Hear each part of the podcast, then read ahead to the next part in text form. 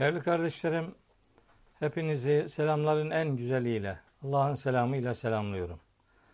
Allah'ın selamı, rahmeti, bereketi, afiyeti, mağfireti üzerinize olsun. Bundan tam bir ay önce başladığımız Beş Soruya Cevap programımızın bugün 30.suyla huzurlarınızda bulunuyorum. Her başlayan şeyin sonu olduğu gibi Ramazan da başladı ve bugün itibariyle sona erdi. Allahü Teala bu zaman zarfında yaptığımız ibadetleri e, kabul buyursun inşallah. Bu ayda edindiğimiz güzel haslet dediğimiz özellikleri de hayatımızın her alanına yansıtabilmeyi, taşırabilmeyi Rabbim hepimize nasip ve müyesser eylesin. Bu son programda genelde bayram üzerinden bazı soruları tespit ettim. Onun üzerinden sizlere bir sunum yapmak arzusundayım. Birinci soru olarak Ramazan bayramının anlamı ve gerekçesi nedir diye. Bayram kelimesi bir defa kelime olarak e, bazı iddialara göre Farsça bezremden geldiği söyleniyor. Bazı iddialara göre Oğuzların kullandığı beyrem veya bayram kelimesinin Türkçeleşmiş hali olduğu söyleniyor. Veya e, eski Türkçeden Farsçaya geçtiği, oradan tekrar Türkçeye intikal ettiği gibi düşünceleri var. Her neyse eğlence ve sevinç zamanı anlamına geliyor. Bunun Arapçası İd kelimesidir. İd e, bu da bir sevinç içerikli bir kelimedir. E, bunun böyle dönüp gelen şey anlamı da var. Yani her sene bayramların yeniden insanlara ulaşmış olduğu ve yeni sevinç, yeni e, sürur sebepleriyle, vesileleriyle insanları gelip bulduğu anlamında kullanılan bir kelimedir İd. Şimdi Ramazan bayramı e, neyi temsil ediyor? Biz niye bayram yapıyoruz?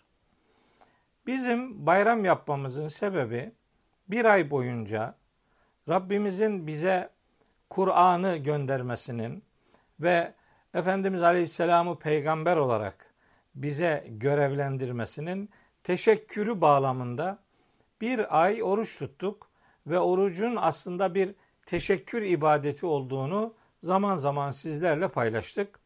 Zaten Bakara suresi 185. ayette oruç tutmamızın aslında bir teşekkür ibadeti olduğunu Rabbimiz bize söylüyor. Şimdi o teşekkürümüzü bir ay boyunca oruç tutarak Rabbimize arz ettik. Bu arada oruçluluğu vücudumuzun bütün organlarıyla da ilişkilendirdik.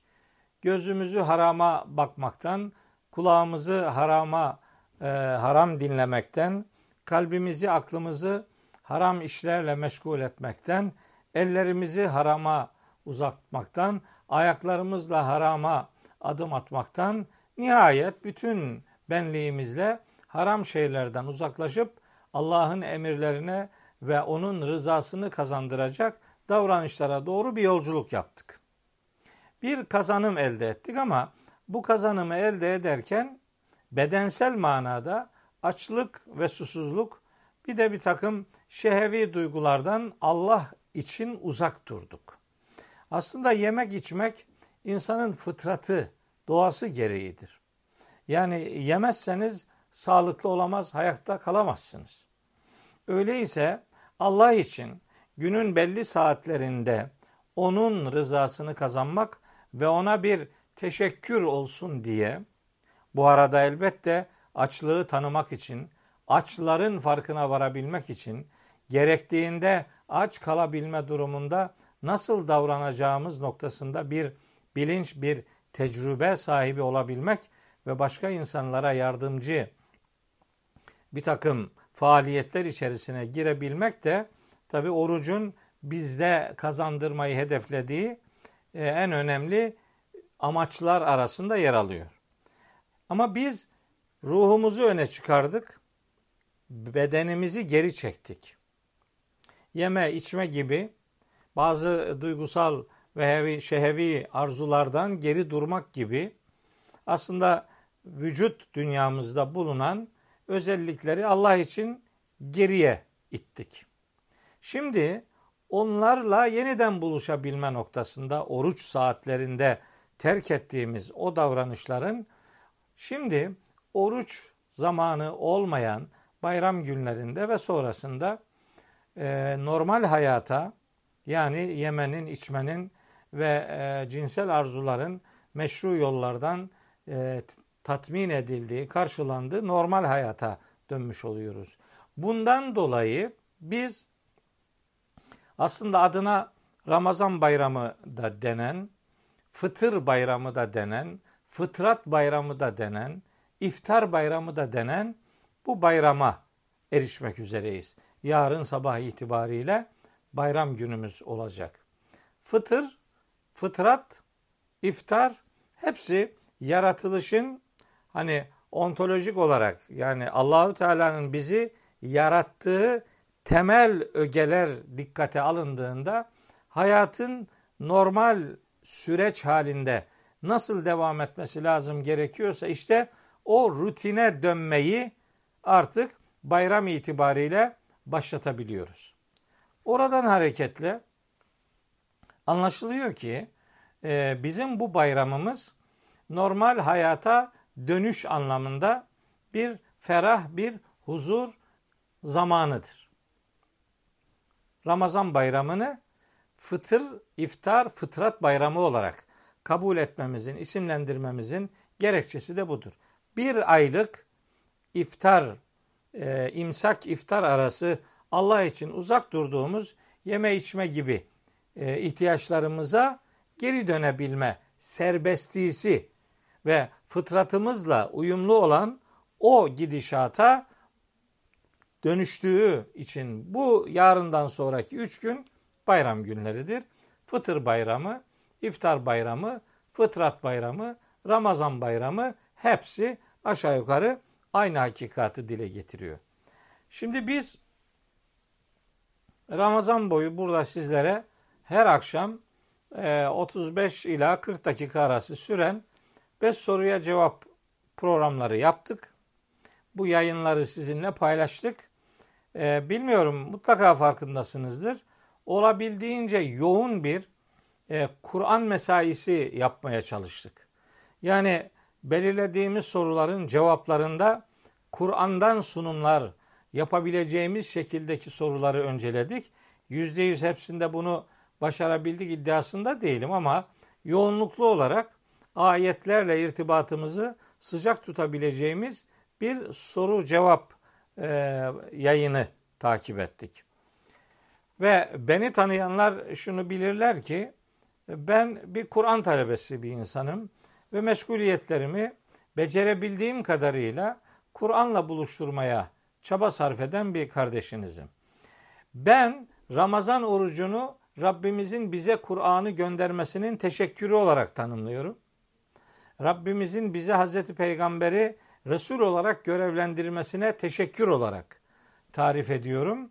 O zaman anlaşılıyor ki bedenimizi geri çekip gıda, maddi gıdalar anlamında bedenimizi geri çekip ruhumuzu öne çıkartarak daha çok ruhumuzun beslenmesi noktasında yatırım yaptığımız Kur'an'ı hayata aktarma noktasında çaba sarf ettiğimiz o 30 günlük zaman içerisinde Kur'an üzerinden bir mesai şekillendirdik.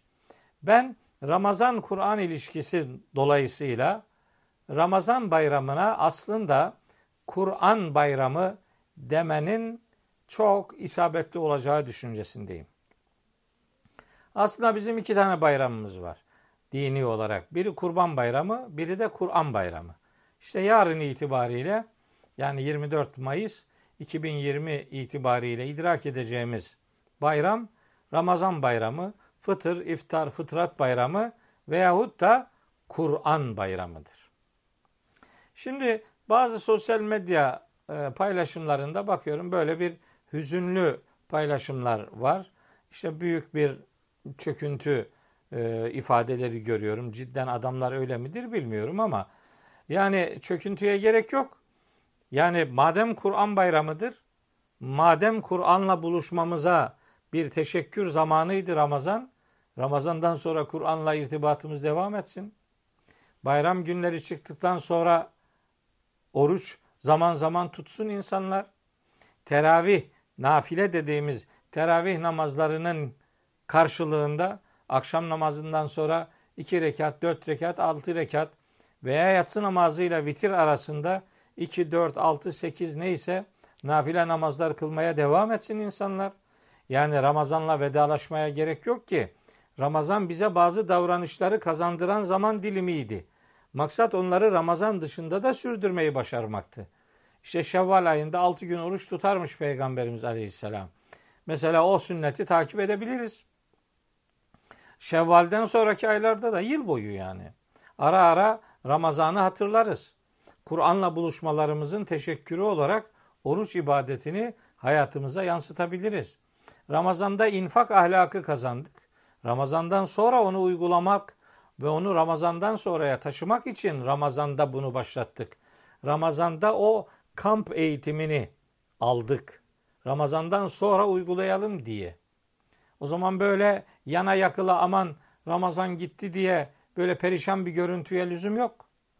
Allah'ın izniyle Allah ömür verirse seneye gene Ramazan var. Ama Ramazan'da kazandıklarımızı Ramazan dışında da bayramdan sonra da devam ettirelim. Kur'an okumaya, Kur'an'ı anlayarak okumaya, Kur'an'la sıcak, yakın e, iletişim içerisinde olmaya, ara ara oruç tutmaya, zaman zaman nafile namazları, işte yatsı, vitir arasında da yaygınlaştırmaya, akşamdan akşam namazından sonra da nafile namazlar kılmaya vesaire. Bunları yapmanın önünde bir engel yok. Fakirlerin, garip kurabanın elinden tutmak, infakı, sadakayı ve önümüzdeki seneye ait zekatı hemen bayramdan sonra elimizde olan mal varlığımız üzerinden zekatı peyderpey vermeye başlayabiliriz. Ramazan böyle ihya edilir. Ramazanda kazandığımız değerleri Ramazan sonrasına yansıtmazsak eğer Ramazandan bir şey kalmadı bize demektir. Yani bir anlamda oruç tuttuk, oruçlu olduk ama oruçlu kalmayı becermedik olacaktır bu. Ramazanda şeklen işi yaptık ama işin ruhunu Ramazan sonrasına yansıtamadık gibi bir durum olmasın. Onun için kazandığımız değerleri Allah için Ramazandan sonraya yansıtmak ve bunu bir Kur'an bayramı olarak kabul etmek önemli bir hassasiyettir diye size beyan edeyim. Bu akşam ikinci söylemek istediğim hani Kur'an-ı Kerim'de acaba bayramla alakalı bir e, kullanım var mıdır?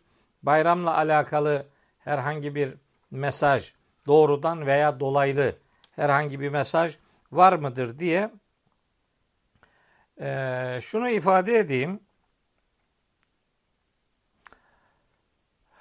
Taha suresinde Hz. Musa'nın dönemindeki büyücülerle o değnek atma seremonisinin yapılacağı günle alakalı Taha suresinin 59. ayetinde bir kullanım var. O kullanımda şöyle buyuruyor Allahu Teala. Kale mev'idüküm yevmüz zineti. Yani Hz. Musa karşı taraftakilere şöyle dedi Rabbimizin aktarımı bu. Kale mev'idüküm yevmüz zineti. Buluşma gününüz zinet günüdür. Yani ve en yuhşeren nasu duha. İnsanların kuşluk vakti toplandığı o zamandır. Anlaşılıyor ki zinet günü demek bayram günü demektir. Kuşluk vakti toplanmaları demek de bayramın namazının vaktinin artık güneşin doğmasının e, hemen 45-50 dakika veya 50-55 dakika sonrasına kuşluk vaktine, kuşluğun ilk vaktine dayalı olan o saattir.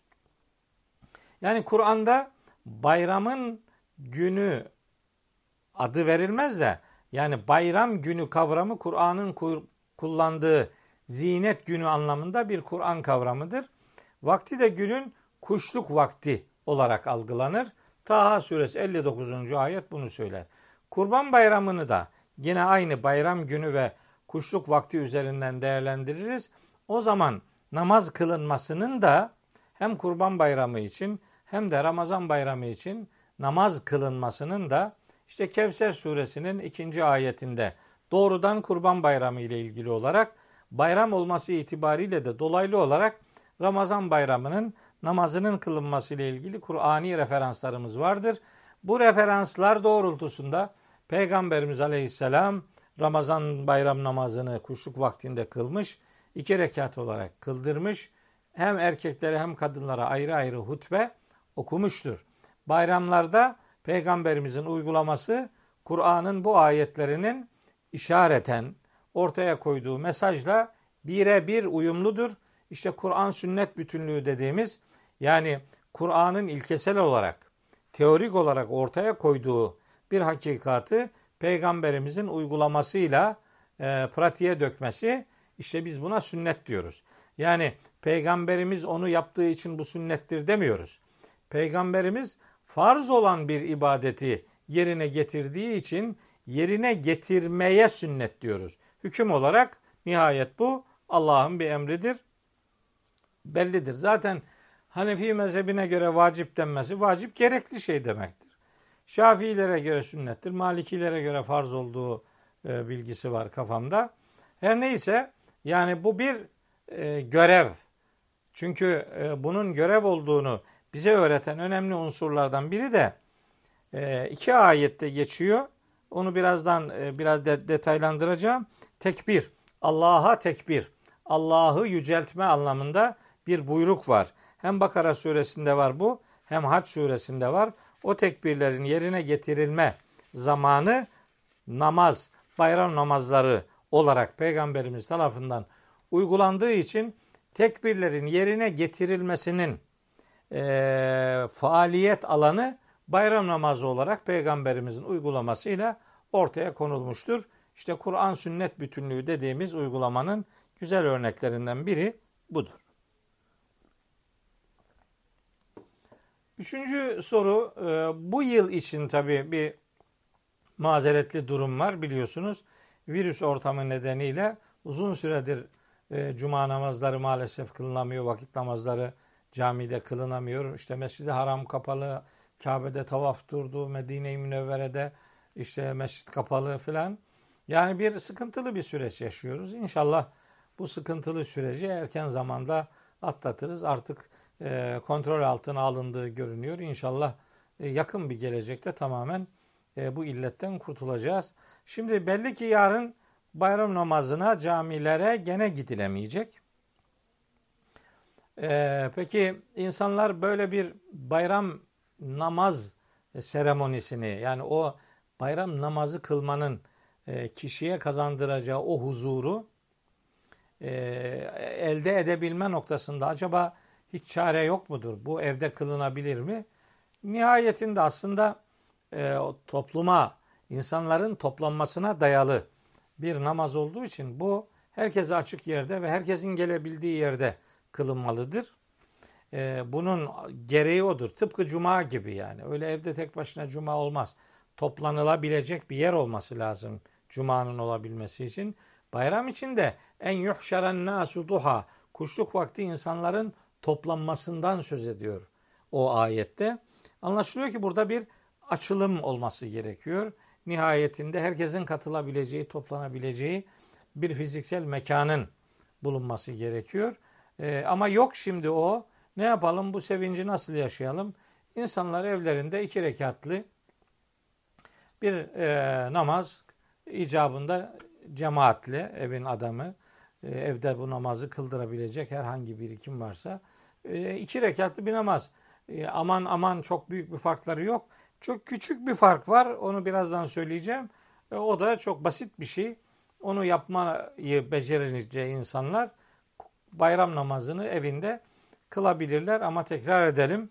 Hani bu dönemdeki evde kalışımıza nasıl terim olarak itikaf diyemiyorsak ama sevabını Allah'tan umarak o niyeti içimize yazıyorsak bayram vaktinde de evde kılacağımız iki rekat nafile namaz hem de cemaatle becerebiliyorsak cemaatle kılacağımız namaz bayramın o saatinde bizi bayram namazı huzuruyla ve buluşmamızı sağlayacaktır. Allah'ın izniyle nihayetinde buna mani bir durum da söz konusu değildir. Dördüncü soru olarak bu akşam bayram namazlarında neden işte e, teşrik tekbirleri diyoruz? Niye bunlar ilave e, tekbirler alıyoruz? Niye alıyoruz? İşte her iki bayram namazında da birinci rekatta Fatiha'dan önce yani Sübhaneke duasını okuduktan sonra Fatiha'nın önünde yani kıraatin önünde üç defa Allahu Ekber, Allahu Ekber, Allahu Ekber eller kaldırılarak e, tekbir getirilir birinci rekatta. Sonra e, işte Eûzü Besmele ile Fatiha okunur. Normal e, zamm-ı sure yapılır. Rükû, secdeler. ikinci rekata kalkılır. İkinci rekatta Fatiha okunur, zamm-ı sure okunur. Rükûa varmadan önce gene üç defa tekbir getirilir. Üç defa tekbir getirilir. Eller böyle salınır aşağıya doğru. Dördüncü tekbirde rükûa varılır. Bundan sonra rükû ve secdeler teşehhüd, tehiyyat, salli bari, Rabbena duaları derken namaz böylece biter.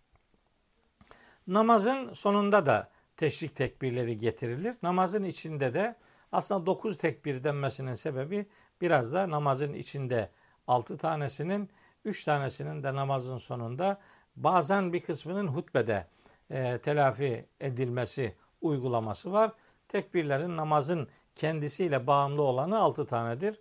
Onlar birinci rekatta Fatiha'dan önce, ikinci rekatta rükudan önceki tekbirlerdir. Peki bunları neye yapıyoruz? İşte bunun ayetten delili var. Onun için bu ayet iki tane ayette buna delalet eden ifadeler olduğu için bayram namazını kılmanın gerekliliği sonucunu çıkartıyoruz. Bayram namazı öyle nafile bir namaz filan değildir. Bakın Bakara suresi 185. ayette diyor ki Allahu Teala ve litükebbirullaha ala ma hedaküm. Size yol göstermesinin karşılığında Allah'ı yüceltesiniz diye. Allah'a tekbir getiresiniz diye. İşte bu emir. Litükebbirullaha. Allah'a yönelik tekbiriniz olsun diye. Bakara 185. ayette geçiyor. Bir de Hac suresinde bu da Kurban Bayramı ile ilgili olan e, surenin 37. ayetinde buyuruyor ki Yüce Allah. Kedalike sakharaha leküm litükebbirullaha ala ma hedaküm. Aynı litükebbirullaha ala ma hedaküm ifadesi iki ayette de aynı şekilde geçiyor. Allah'ın size yol göstermesinin karşılığında Allah'ı yüceltmeniz için bütün bu nimetler size ikram edildi. İşte bu bayram namazlarında getirdiğimiz ilave tekbirleri namazın içerisinde uygulamasını biz Hazreti Peygamber'in örnekliğiyle gördük. Yani Peygamberimiz bunu işte o namazın o parçalarında yaptı ya da o aralıklarda yaptı. Ee, onun için bu ilahi emirlerin e, bir e, hayatın bir kesitinde nasıl uygulanacağını Hazreti Peygamber'den öğreniyoruz. Bu uygulamanın Kur'an'a aykırı bir tarafı olmadığı için Kur'an'dan bir beyanın aslında hayata aktarılması noktasında bir e, tecrübeyi, bir uygulamayı içerdiği için bizim bu e, ayetlerden anladığımız ilave o teşrik tekbirlerini ısrarla peygamberimizin uygulamasından bu ayetlerin gereğini yerine getirme noktasında bir Kur'an peygamber bütünleşmesi, onların Kur'an'daki teorik bilginin peygamberimizin hayatındaki e, pratik uygulamasıyla ortaya konulduğunu ifade edelim. Peygamberimizin din adına söylediği şeyler elbette Kur'an'ın referans olarak alındığı uygulamalardır. Yoksa peygamberimiz Kur'an'dan referans almadan herhangi bir dini eylem içerisinde bulunmamıştır. Onun için herhangi bir sözü veya herhangi bir eylemi peygamberimize ait midir değil midir noktasında bir sorgulamaya tabi tuttuğumuz zaman ölçü o sözün veya o uygulamanın Kur'an'a uygunluğu veya aykırılığı belirler. Yani bu eğer Kur'an'a uygunsa peygamberimize de nispet ediliyorsa o peygamberimizin olabilir. Yok Kur'an'a aykırıysa hangi kitapta olursa olsun hiç fark etmez. O söz peygamberimizin sözü olamaz. Buradaki uygulamayı Kur'an sünnet bütünlüğü. Kur'an sünnet deyince yani Kur'an başka, sünnet başka mecraların e, konusudur demek istemiyorum. Sakın ha yanlış anlaşılmasın. Benim Kur'an dediğim her yer aslında uygulama itibariyle sünneti de içeren yerlerdir. Benim Kur'an'ın yaşanmasıyla ilgili söylediğim her konu devrede Hazreti Peygamber'i de zaten e, kastettiğim durumlardır.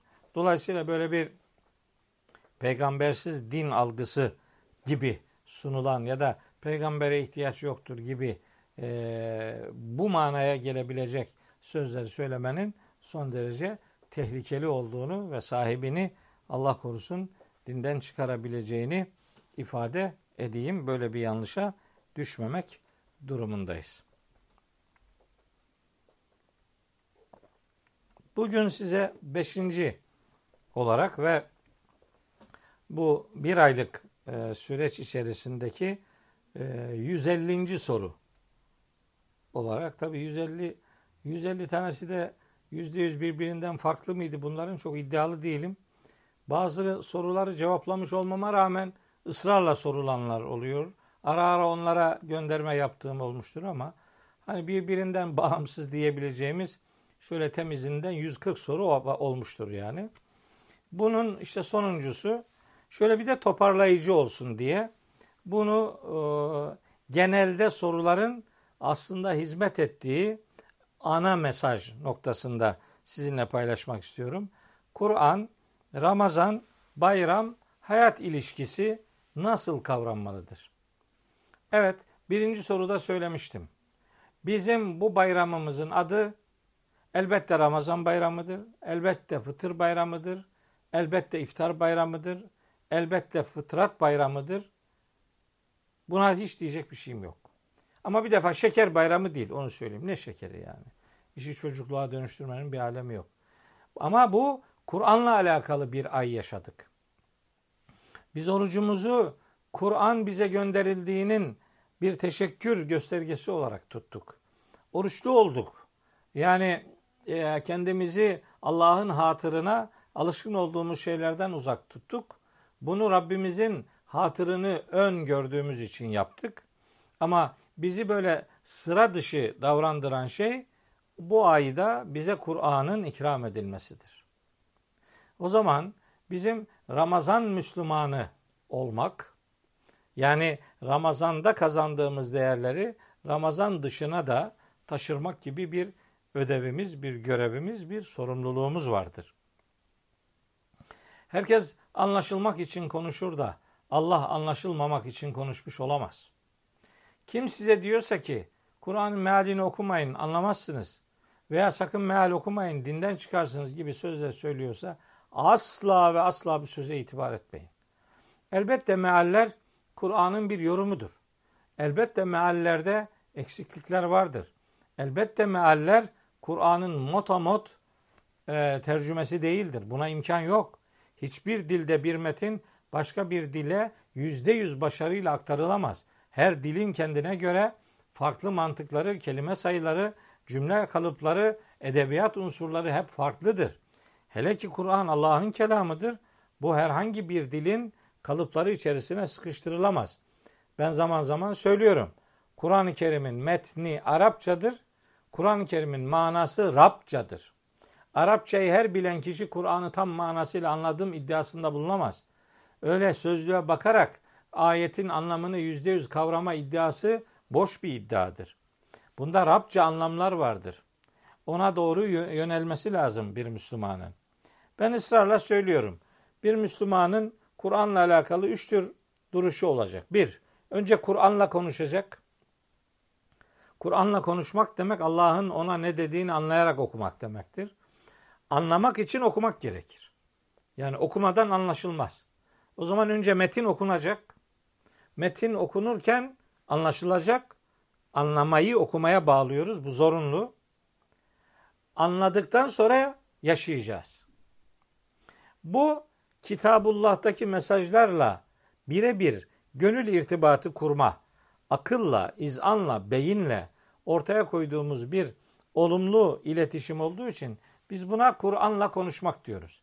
Peygamberimizden bize nakledilen bir hadis-i şerif var.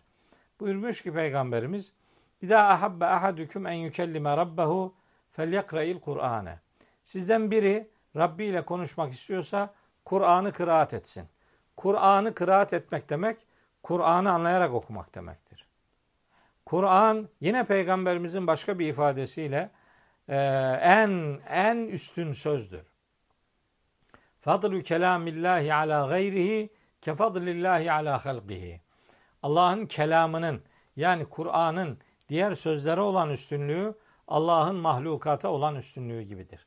Rabbimiz yarattığı şeylerden ne kadar üstünse, yüce ise onun kelamı da diğer sözlerden o kadar üstün ve yücedir. O zaman o kelamla sıkı bir iletişim, diyalog halinde olmamız lazım ki bu anlamaya dayalı bir eylemdir. Anlamıyorsanız arzu edilen şekilde okumuyorsunuz demektir. Bakın şöyle bir ifadeler kullanırım ben zaman zaman. Ya gücün sözüne itibar edersiniz ya sözün gücüne itibar edersiniz. Gücün sözüne itibar edenler dünyevi, sahte, geçici, görece güçleri güç zannederek ondan destek alarak kendilerinde bir varlık, bir e, heyecan hissederler. Halbuki asıl güç en üstün olan Rabbimize aittir. Öyleyse biz beşeri noktada, mahlukat noktasında gücün sözüne değil, sözün gücüne itibar ederiz. Biz sözün gücüne itibar ettiğimiz için gücün sözüne itibar edenler sesini yükseltirler. Bağıra çağıra hakikatı boğmaya gayret ederler. Biz sesimizi yükseltenlerden değil, sözümüzü yükseltenlerdeniz. Çünkü Tevbe suresi 41. ayet gayet açık. Ve kelimetullahi hiyel ulya. Allah'ın kelimesi var ya, asıl yüce olan odur. İşte en yüce söz, en yücenin sözüdür. O sözle sıcak diyalog halinde olmak mecburiyetindeyiz. Biz buna Kur'an'la konuşmak diyoruz. Bu bir. İkincisi Kur'an'dan konuşmak. Bundan kastım şu. Hayatın meşguliyet alanları içerisinde sabahtan akşama kadar kalktığınızdan yatacağınız zamana kadar karşılaştığınız ne kadar işlem, meşguliyet varsa bilin ki onunla alakalı Kur'an'ın ya doğrudan ya dolaylı bir mesajı vardır. Yunus suresi 61. ayet bunu söyler. Hangi işte olursan ol. O işle alakalı Kur'an'dan her neyi tilavet ediyor yani okuyor ve uyguluyorsan hangi işe dalmış olursanız olun Allah size şahittir diyor. O zaman her işimizle alakalı Kur'an'dan doğrudan veya dolaylı göndermeler bulabiliriz. Eğer Kur'an'ı anlayarak baştan sona kadar 5-10 defa okursanız mealini, metin meal ikisini beraber baştan sona kadar okursanız ben size söyleyeyim. Yavaş yavaş hayatın normal akışı içerisindeki meşguliyetlerinizde ara sıra aa bununla ilgili bir ayet vardı. Şöyle diyordu filanca ayette. Okumuştum. Şöyle not almıştım. Bu işle alakalı o ayetin bir mesaj e, beraberliği vardır gibi hayatın meşguliyetleriyle Kur'an'ı buluşturma tecrübeleriniz artacaktır. Ama bu anlayarak okumaları geliştirdikçe bunu elde edeceksiniz. Buna Kur'an'dan konuşmak derler. Bunu herkes yapabilir. Birinciyi herkes yapmalıdır. İkinciyi herkes yapabilir. Üçüncüsü ise ideal olandır. O da Kur'an adına konuşmaktır. Yani herhangi bir konuda Kur'an'ın ortaya koyduğu mesaj nedir? İnsanlar bunu ortalama bir bilgiyle insanlara sunabilmeleri için Kur'an'ın o konuda ne dediğinin hepsini bilmesi lazım. Kur'an'ın dilini bilmesi lazım. Edebiyatını bilmesi lazım. Usulünü, üslubunu, metodunu bilmesi lazım. Ayetlerin iniş zamanını, iniş yerini, iniş sebebini bilmesi lazım. Mekki midir, medeni midir bunu bilmesi lazım. Kelimelerdeki çok anlamlılık inceliklerini, edebiyat ustalıklarını bilmesi lazım. Konuların birbiriyle olan anlam ilişkisini kurabilmesi lazım. İlmek ilmek dokunan hakikatlere vakıf olabilmesi lazım. Yani bir konuda Kur'an'ın dediği her şeyi bilen ve bir konuda karar verebilmek için aslında Kur'an'ın tamamını bilmesi gereken insanların yaptığı işe Kur'an adına konuşma derler. İşte bu zor bir iştir. Buna hayat vermek lazım. Buna hayatını vermeyenler Kur'an'dan konuşabilir ama Kur'an adına konuşamaz. İkisi çok farklı şeylerdir. Üç görevimizi tekrar edip böylece sona erdiriyorum e, bu sezonki programları. Bir, Kur'an'la konuşmak. İki, Kur'an'dan konuşmak. Üç, Kur'an adına konuşmak. Kur'an'dan konuşma, Kur'an'la konuşmak herkesin görevidir. Kadını, erkeği, yaşlısı, ihtiyarı filan genci yok. Bu herkesin görevidir. Çünkü Allah'tan gelen mektup herkese gelen mektuptur. Herkese gelen mektubu herkes okumalıdır. Bir. İki, Kur'an'dan konuşmak bu e, önemli bir görevdir. Yani herkes yapabilir. Birinciyi herkes yapmalıdır. İkinciyi herkes yapabilir. Okursan yaparsın, anlarsın yani. Üçüncüsü ise ideal olandır. Kur'an adına konuşmak. Bunun için bir ömür seferberliği gerekir.